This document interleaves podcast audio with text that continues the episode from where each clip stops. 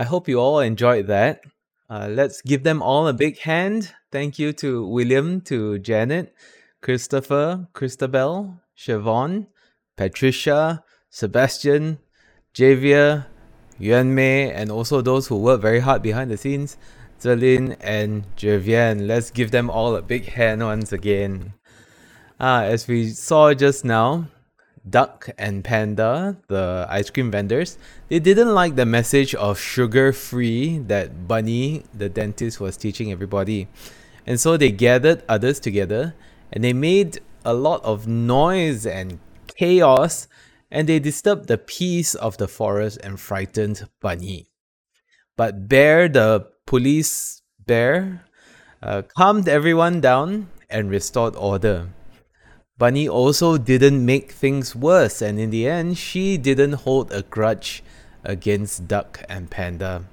And so, one of the lessons for all of us, not just the kids but also the adults, is that when we don't like something or we disagree about something, we shouldn't let our feelings make us behave in a way that is difficult to control, like getting all our friends to gang up on somebody or throwing a tantrum.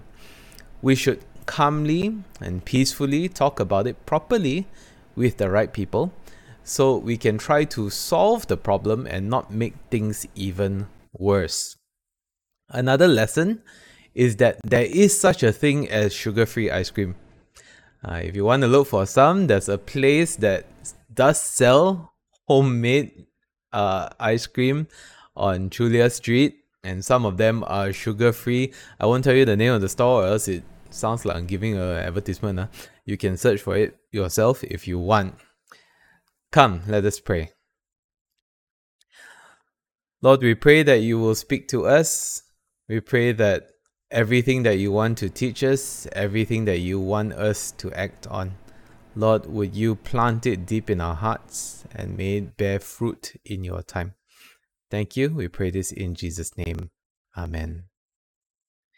Now, if you are wondering why I am not uh, there in person, maybe I should have started with this.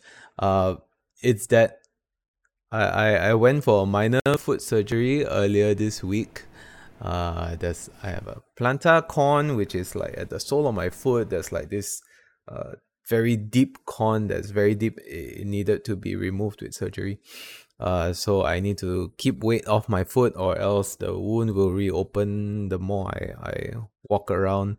Uh, yeah. So anyway uh, thank you for for understanding and by next week I hopefully I should be okay lah uh, and and should be with all of you. Okay. Our big idea today is that our God is greater than the chaos. Okay, so this is our takeaway message. Uh, if you forget everything, this is the one thing to remember. Our God is greater than the chaos. A couple of weeks back, we saw Paul on his first missionary journey. He left Antioch with Barnabas. He went round and he established several churches in southern Galatia. So, if you can see the map, it might be a little small, but basically the the first journey is the the white line okay? That's a, a white line there. That's that's paul's first missionary journey okay? So he he established several churches in southern galatia. He returned to antioch which is like his home base huh? then the council of uh, jerusalem happened which we looked at in acts chapter 15 and the gospel was made available to all the gentiles uh, without them needing to follow jewish customs last week, Brother Chongjin brought us through Paul's second missionary journey. And he so so Paul parted ways with Barnabas and he went with Silas and later Timothy to Greece and he established more churches along the way in places where he would eventually write letters to. So places like Philippi, Thessalonica, Corinth, Ephesus, uh, before returning to his home base again in Antioch. And so the his second missionary journey is the yellow line. is a little more difficult to see, but there's a yellow line there. Okay. Uh, in today's passage, Paul was on his third missionary journey. He visited some of the churches that he established on his first journey. Then he came to Ephesus, where he had promised them near the, the, the end of his second journey. Uh, he promised the Ephesians he would return because they wanted him to stay. And he spent over two years in Ephesus preaching, teaching, and performing miracles. So Paul's third journey is his uh, the is a green line. Okay, green line. The red one is is his last journey to Rome lah. Okay, so uh, the the result of Paul's preaching and teaching and uh, doing all the miracles is that the people in the city of, of Ephesus turned away from things like sorcery and idol worship. And those were things that thrived a lot in Ephesus. So, because those who embraced the gospel turned away from all these things, those who made money from it didn't like how much money they were losing as a result of the, the preaching of this gospel. And so, this is not the first time something like this has happened. In Acts chapter 16, uh, during Paul's second missionary journey, he and Silas rebuked a spirit to come out of a slave who was working for her owners as a fortune teller. And so, because you know when when when Paul did that, it, cost the the owners of that slave woman, it cost them money. They riled up a crowd, and Paul and Silas were thrown into prison and they would later uh, experience a miraculous escape, uh, similar to, to Peter. So, money was a powerful motivator for certain people to be against Paul and his preaching of the gospel. Now, today I'd like us to look at three contrasting pairs in today's passage. Firstly, heavenly versus earthly treasure. Secondly, order versus chaos. And thirdly, God's solution versus human problem. Now let's look at the first one heavenly versus earthly treasure. Now, like I mentioned earlier, the, the gospel was a threat to how much money was made by some groups of people. And this is especially relevant in Ephesus.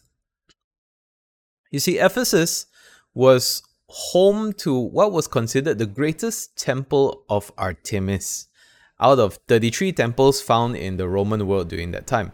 And this great temple of Artemis was actually considered one of the seven wonders of the ancient world. And Artemis, who was also known as Diana to the Romans, because the, the Romans just took the Greek gods and goddesses and gave them Roman names, uh, Artemis was the patron goddess of Ephesus. Uh, she was thought to be responsible for the success and prestige of the city of Ephesus. Uh, quite a while back, uh, there was probably a, a, meteorite that vaguely resembled a woman in some way that fell to earth near Ephesus, and the locals built a temple to worship it as a fertility goddess. Uh, later, when the Romans took over, this local goddess was rebranded as Artemis. Okay, because uh, the they they could only worship gods that were authorized. okay, so uh, yeah, and so so this this temple of Artemis also functioned as a treasury or a bank of some sort. So you can imagine in this temple, which is housing a lot of uh, money and valuables, uh, outside there would have been a lot of vendors selling all sorts of religious stuff outside the temple. And one of those things would have been the silver shrines made by Demetrius the silversmith. Yeah, this this silver shrine is probably like a, a mini temple uh, with a small statue of Artemis inside, so people could worship on the go. You know, probably a bit like a Polly Pocket for those who know what that is. Uh, that's like a, a tiny little toy inside the toy room that you can just fold shut and carry around with you. Now, on top of that, so on top of um, the, the temple of Artemis, Ephesus was considered one of the largest cities of the Roman world, and it was an important center of trade and commerce during that period.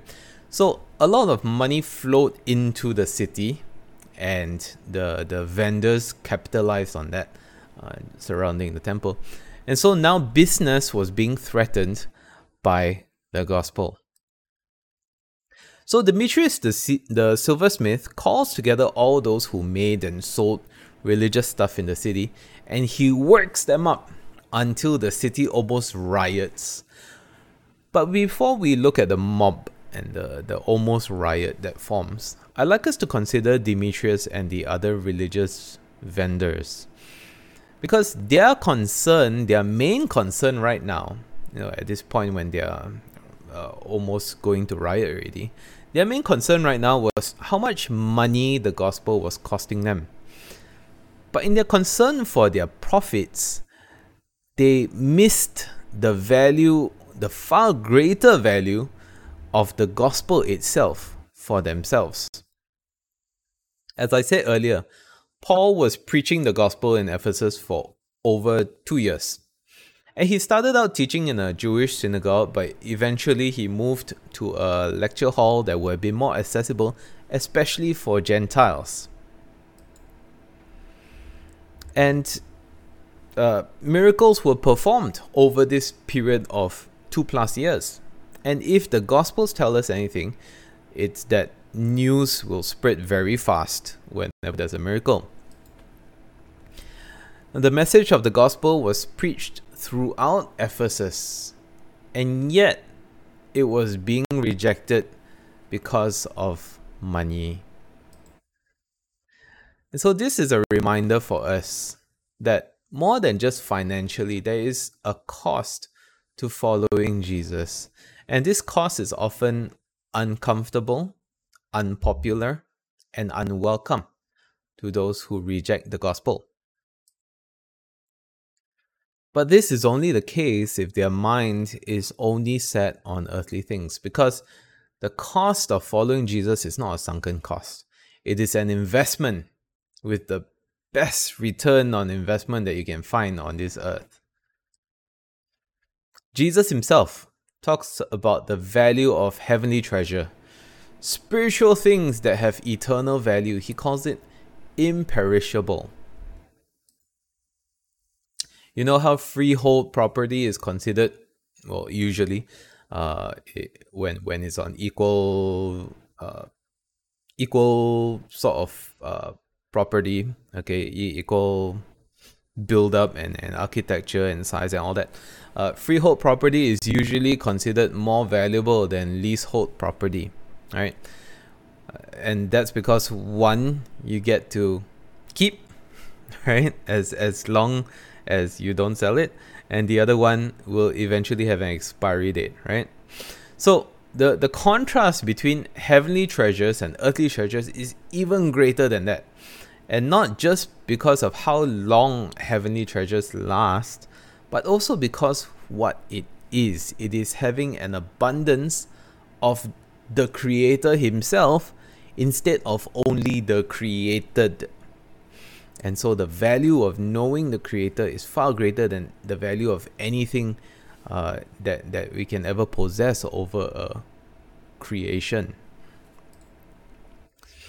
You, and you might be familiar with how uh, Paul's letter to the Philippians, he, he listed down a, a long list of credentials that would, ma- would have made up his worth in terms of earthly things, earthly achievements, earthly uh, credit. Okay, how he was one of the most righteous and most respected Jews that there could ever be, and he considers all this garbage in comparison to the value, the worth of knowing Jesus Christ.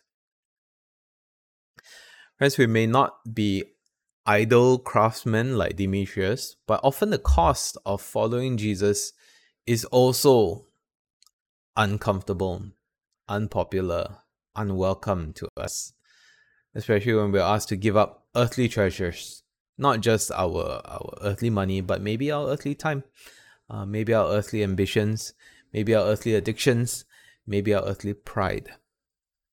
When we are struggling with the earthly cost of following Jesus, would you set your mind on heavenly things and look at the far greater value of knowing and obeying God through faith in Jesus. Let's look at our first question for reflection or discussion later in our families or small groups at a later time. And so the first question is What is one cost of following Jesus that you struggle with paying? And what might be the spiritual return on investment for paying it? And for the kids, what is one thing about being a Christian that you find difficult? How can struggling through it make your Christian life better? Okay, let's spend two minutes reflecting on this.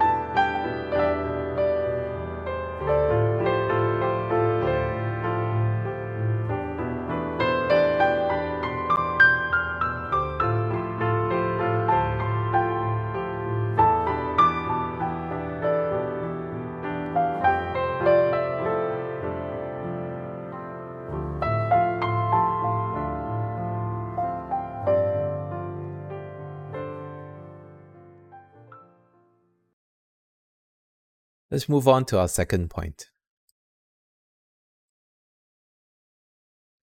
Order versus chaos. So, because uh, Demetrius was probably losing money uh, because less people were buying idols and other religious or sorcery stuff, uh, he gathered the other craftsmen and he gave a speech designed to make them angry, to, to stir them up, stir up their emotions. And so although money was the the actual reason that Demetrius wanted to make them angry, he also twisted it into a matter of religion and national pride. You see, the Ephesians had a rather possessive relationship with the Ephesian version of Artemis, and they claimed her to be theirs alone. So they, they didn't like uh, non Ephesians uh, claiming her protection or the right to worship her. And so, starting with this group, which was shouting, this this group of craftsmen, which were shouting, "Great is Artemis of the Ephesians!" They attracted more and more attention until the whole city was in an uproar. Uh, the little, the the literal Greek uh, for this word uproar says that the city was in a, a confused disturbance. And in that disturbance, they grabbed some of Paul's companions and they brought them to the theater in the city, which was not, not like a modern cinema. It was very, very large, could contain about 25,000 people. And so the result was a huge crowd of chaos and confusion. And according to verse 32, most of them didn't even know why they were there. Right? Even Jews who weren't believers got tangled in the mess. They were trying to probably say that they had nothing to do with Paul, but the worshippers of Artemis just lumped the Jews in with him because Jews also didn't worship Artemis, right? So there was a lot of chaos, a lot of confusion. And so they they shouted the same thing for two hours. Great is Artemis of the Ephesians over and over again for two hours. Can you imagine? Uh, you might be wondering, why did Luke record this particular incident in the book of Acts? Like, what is the point? It's not about the Holy Spirit. It's not really about uh, the the spreading of the gospel and and how you know people came to faith and all that. So, what is the point of of recording this this riot? Well, other than for historical record and to show you know another instance of persecution of the the believers, this passage emphasizes that the believers and the spread of the gospel did not violate the civil laws of the Roman Empire. Their approach was peaceful and law abiding. Unlike the forceful uprising that the Jews initially thought that Jesus would lead, you know, as a military king on the Jews, they, they thought that he would come and take the kingdom by force. Uh, unlike that, the, the gospel that was preached was a gospel of peace and uh, obeying the law. And so the gospel was not shared by attacking other religions or other methods. Uh, uh, sorry, by by the, the gospel was not shared by attacking other religions or by using other methods that sowed discord or disorder. They reasoned from the scriptures, they shared the truth about Jesus, and then they just invited people to respond in faith. They did not force, they did not compel anybody. And instead, those who preached the gospel were always on the receiving end of force and violence. But even in how they responded to opposition and persecution, they also were indirectly testifying about the gospel. You see, by not fighting back, by not attacking those who opposed them, the believers testified about a God who was a God of peace, a God of love, and a God of forgiveness. Friends, the Bible teaches us that the Christian faith is one of peace. Yes, following Jesus might result in a conflict of values and methods. Jesus himself does say that you know following him uh, would involve possibly you know setting family members against each other and all that. But that's talking about a, conflict of of values and and worldviews and all that. But god stands for love and peaceful methods of conflict resolution the bible also promotes order on top of peace although paul is talking about worship in this particular verse uh, on the screen in 1 corinthians chapter 14, verse 33, the principle still applies that our God is a God of order and not disorder. He's a God of peace. Uh, even creation itself was God bringing order into chaos. And so God's desire for order and unity uh, for his people is something that is constantly throughout the entire Bible. God's desire for his people is not chaos, it's not division, it's always for order and unity.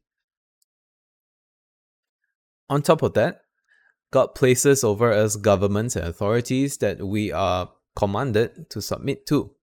Uh, we might not always agree with everything, but our disagreement should not result in sinful thoughts and sinful actions uh, or, or promote chaos or anarchy. So Christians should never at any point find themselves being part of a mob. Uh, I, I'm not talking about peaceful assembly, uh, like birthday, not not like that. I'm talking about being part of an unruly mob that is, you know, just heading towards a riot or, or any sort of result of mob mentality, vandalism, violence, looting, that sort of thing. Okay, we, we, we should always be, be aiming for peaceful resolutions, uh, orderly resolutions. Now let's pause for our second question to consider. is there an area in your life or in the lives of those around you that needs peace and order? And how can you begin to work towards that? And for the kids, is there any fighting or messiness around you that you can help to make better? Okay, two minutes.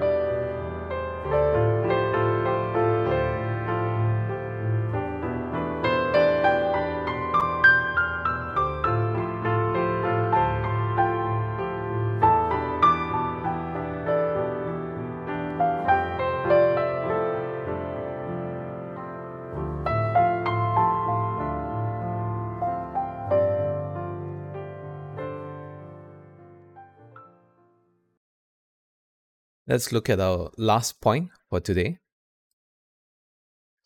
And that is God's solution versus human problem.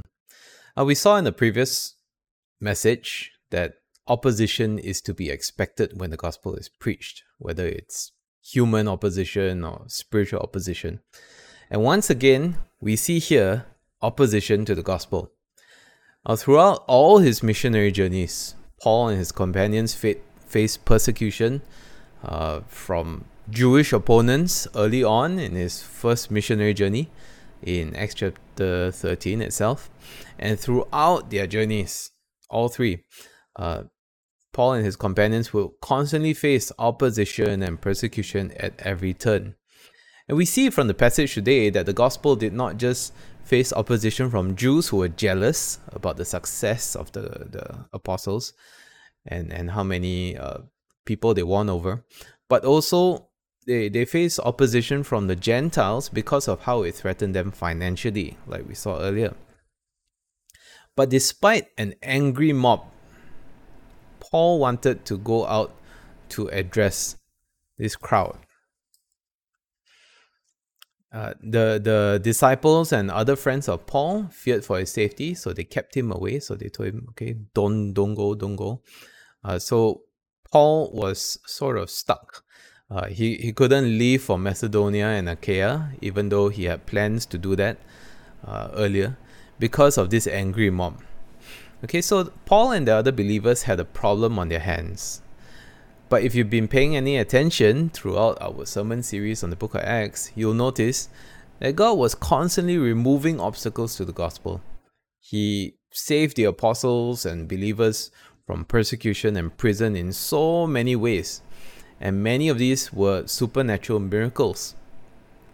So, how did God solve this problem this time? Well, nothing very supernatural. God uses the city clerk of Ephesus. Now, before you assume that the, the city clerk was an administrative guy, you know, a bit of a record keeper, just like secretary, that kind of thing. Uh, he probably had a role more like mayor of the city. Okay, and although this this guy was not on the side of the Christians, he was calm, he was level headed, and seemingly quite impartial. And so, what this man does is he reasons with the crowd. Basically, he shows them, you know, you, you don't need to be so worked up. Uh, he shows them how there is a proper process, orderly process for civil lawsuits for people with grievances with each other. He he he knew that that the the root problem was actually that uh, Demetrius and the the other craftsmen had a financial issue with Paul, right? And this this city clerk also warned the the crowd that they were in danger of breaking Roman law by rioting, which was against the law. And so, because of his words, the people dispersed. Now, even though this man uh, wasn't favoring the Christians in Ephesus, he was a solution that was sent by God for the problem that the, the believers in Ephesus were facing.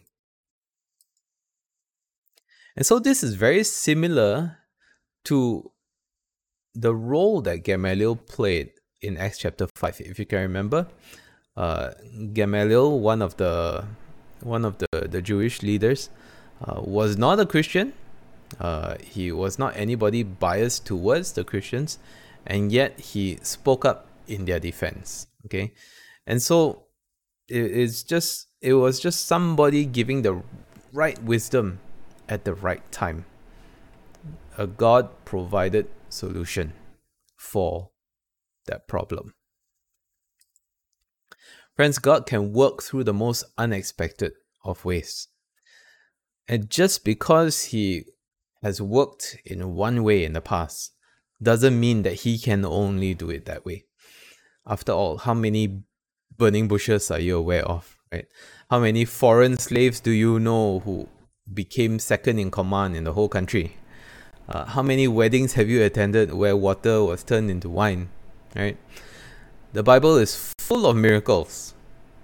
And the very definition of a miracle is that it's an event that is out of the ordinary, beyond the expected laws of science and other things that you know can be observed and repeated.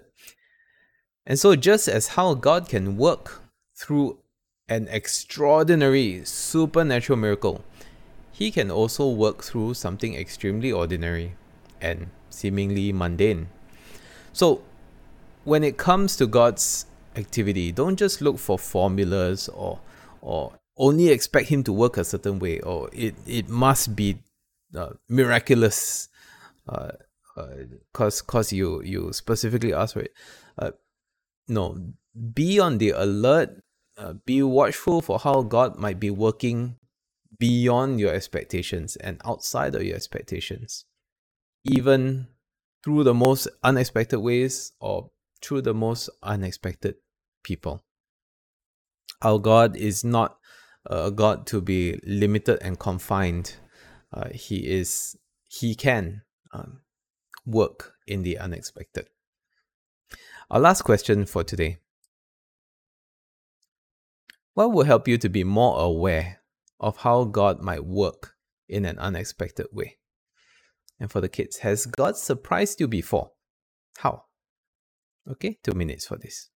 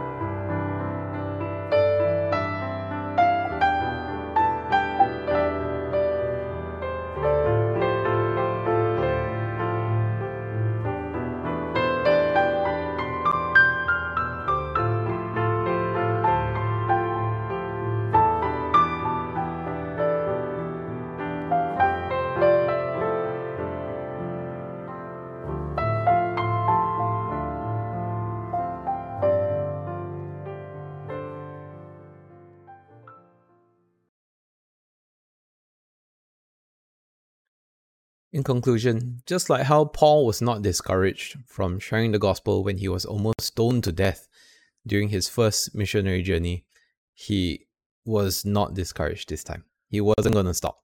He would persevere on until he's eventually arrested in Jerusalem, uh, which we'll look at next week. In the meantime, Paul's legacy would result in, fish in, in Ephesus containing the largest Christian community of the Roman Empire. And I imagine that many of those who were part of the riots, or almost riot, uh, would become part of the church at Ephesus. So, friends, no matter how chaotic things might get in our lives and in the lives of those around us, I'd like you to know that our God is greater than the chaos. I'd like you to be ready for God to work in unexpected ways. And do pursue heavenly treasure and promote the peace and order around you. In the name of the Father, the Son, and the Holy Spirit. Amen.